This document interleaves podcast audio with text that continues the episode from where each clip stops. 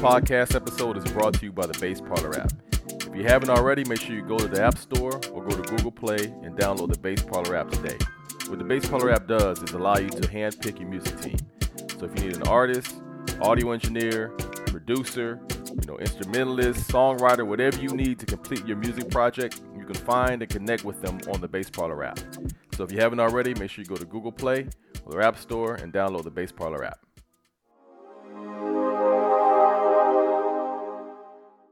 What's up, everybody? Welcome to the Bass Parlor podcast. I'm your host, Daryl Stevens, and today our special guest is a singer and instrumentalist out the Orlando area, Miss Sammy Source. What's up, Sammy? Hi. How's it going? I'm glad you could take the time out to talk to us here today. Thank you. Thank you for asking. Thank you for having me. Yeah, absolutely. Absolutely. So first off, I was listening to a couple of your songs, that Born to Dance track and the Distance track. Yes. Both really cool tracks. I like both of them, but both like really way different feels. So the Distance is more of a stripped down acoustic feel, like very personal song lyrics. And the Born to Dance is a really cool pop track. You know, you can hear it in clubs and everything like that. Is that by design? Is that something like you like to kind of run the gamut of the different versions of yourself as an artist? I guess so. I try to be versatile, but definitely in the past couple of years, I was like, what would my sound like? Okay. What would I want to write? What kind of genre? Both of those projects kind of fell in my lap because both the people who kind of like took charge on them just wanted to work with me.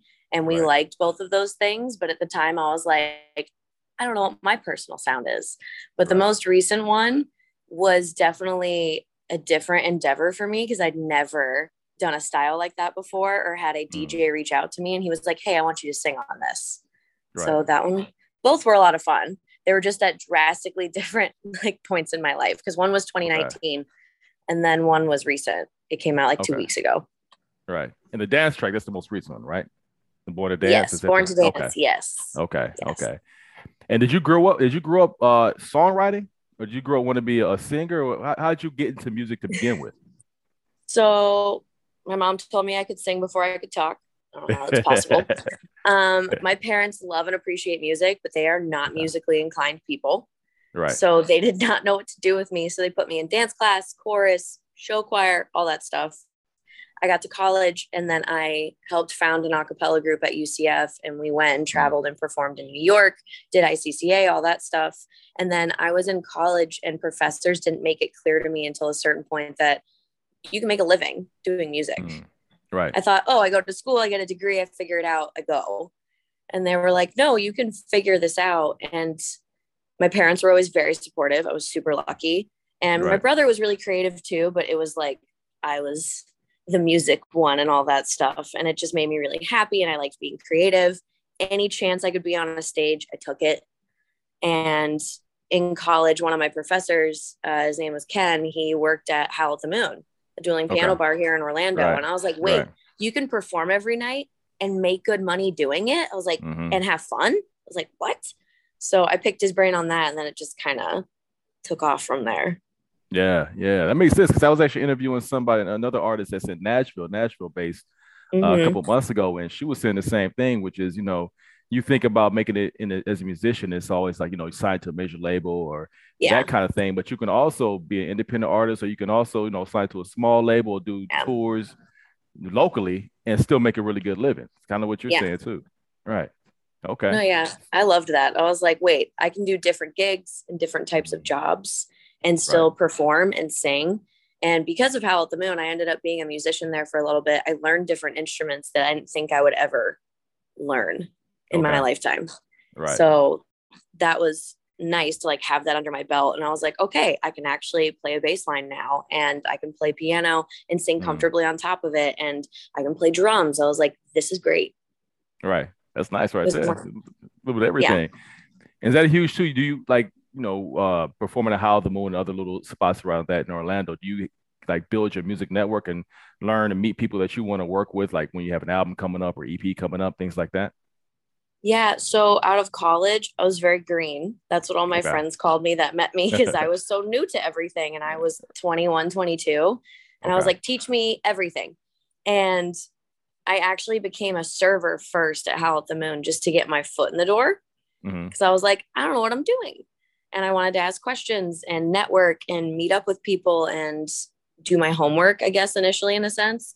And because of that, I would go to gigs and perform different places, and people would either see me or they'd work with me and they'd be like, hey, I want to work with you again. You're really talented, or, oh, you're nice to work with, or, oh, you were really fun to talk to. And because of that, I started getting added to entertainment company rosters and being put on like convention-based party bands. And then for a while, I even performed as a background singer in a 50s group because I was like, do I like this? Am I good at this? Right. And then I did like an 80s rock band type of thing. And then I did a Latin group for like 6 months because I was like, I don't know exactly what my niche is yet or my genre or what I want to do. But then getting an audition at Howl at the Moon and just being able to travel and network like crazy, I was able to meet a lot of people. And I got to work with a lot of them too because of it. So it was really nice. Right. That's real nice. That's real nice. And I'm sure like you get known to Howl at the Moon, other spots want to pick you up too and add you to the roster too. So how's the Orlando music scene as a whole? Is it a pretty good music scene?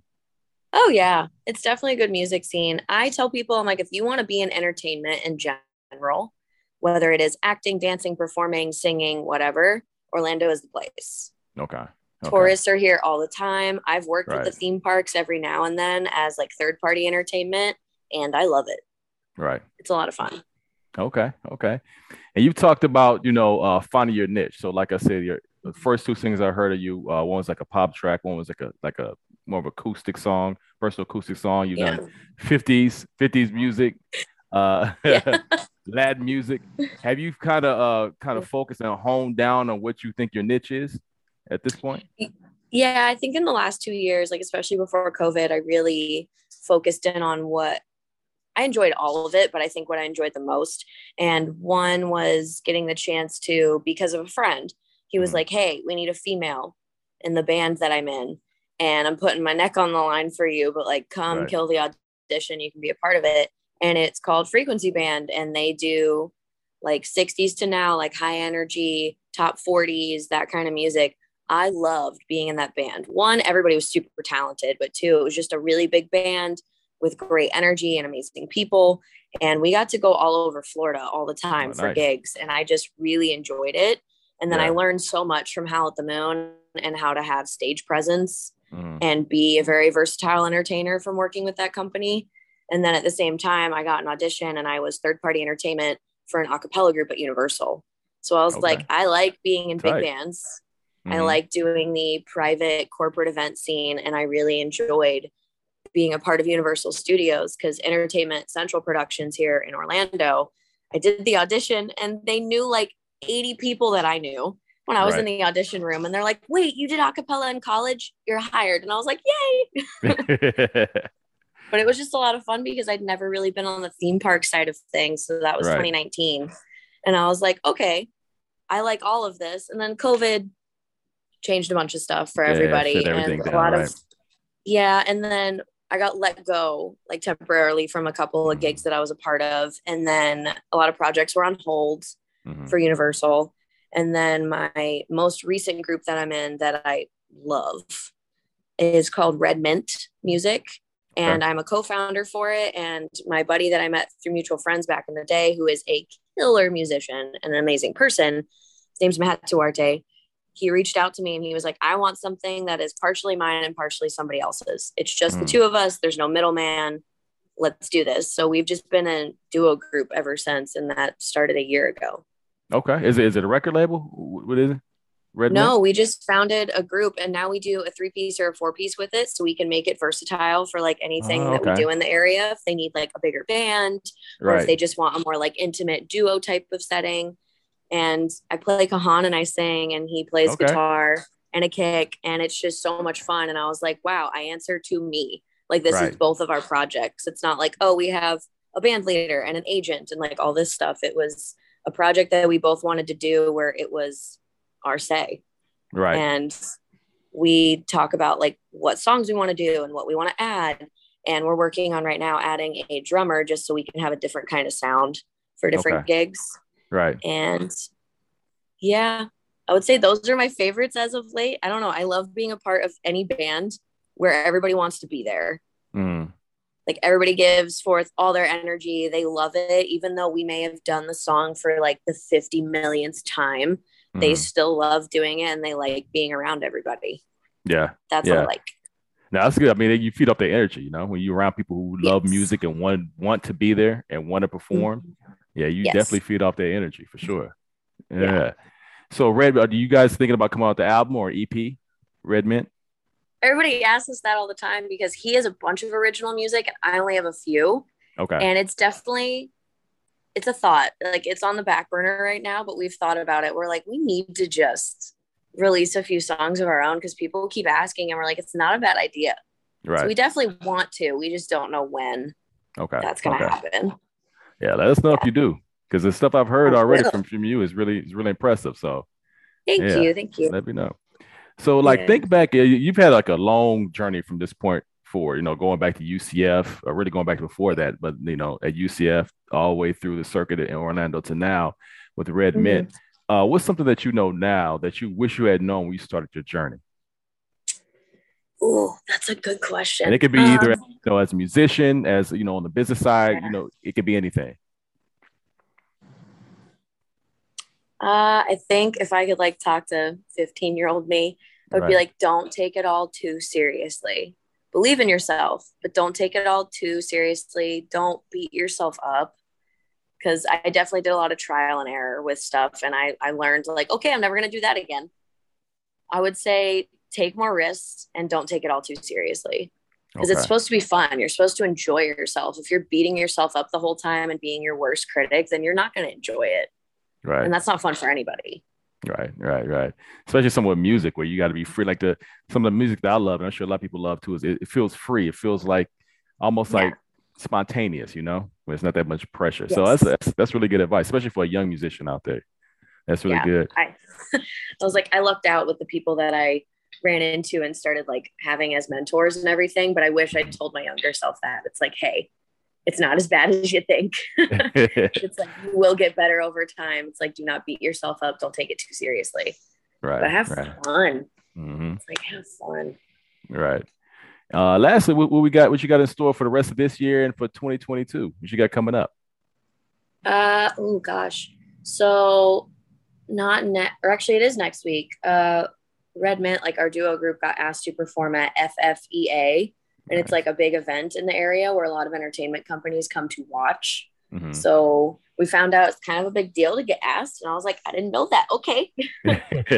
So we're going to perform with that. We have a lot of different gigs coming up. We're at Disney Springs a lot performing. Okay. We're at Boxy Park in Lake Nona, which is a pretty big venue. We'll do different spots downtown. And then we actually just got an agent that reached out to us recently and we perform at City Walk a lot. So we're all over the place in Orlando and we're just trying to get our foot in the door, say yes to like any new opportunity. And then we also, like I said, want to try to do the 3-piece and add our buddy, who's an amazing drummer, and just try to get different gigs and all that fun stuff. We're at Tin Roof a lot too on International Drive here. And I love that place. I've been there with so many different bands and groups over the years and the vibe there is amazing. Right. And I think, because I did Born to Dance, that song, because it was a friend who reached out to me about that song. He was like, hey, I was in Brazil with a friend and we need a female. I thought of you. And I was like, what? And he goes, yeah, I thought of you. So let's do it. And we did it in like a day. Wow. And because of that, now he's like, hey, I want you to do some of the female stuff on my album. Mm-hmm. And then my one buddy is pushing me to finish a song that I never finished. So hopefully I'll finish that. At some point. Yeah. They got a lot coming up. Yeah. I'm trying to stay busy. I'm trying to be creative and be open to new things. And then we're trying to expand like Red Mint as a group in general. And I'm a part of other like smaller bands and projects. And I'm on rosters for different entertainment companies. So they'll call me every now and then. And I love being a part of all those entertainment companies. Like Entertainment Central Productions is such a great company to work with in general. Mm-hmm. And they have your back. And if they call you, I'm always like, yes. Right. I will perform. That makes a big difference. You work with somebody who you can trust, you know? Who can trust. It's just a huge deal. But so once again, everybody, this is an incredible singer out of the Orlando area, Sammy Source. Sammy, I appreciate joining us here today again. Well, thank you. Stuff. No, it was great talking to you. Thank you so much. Just another day and I'm lost in you again while you're staring me down. You'll never know how to move if you don't get into the groove till your body hits the ground.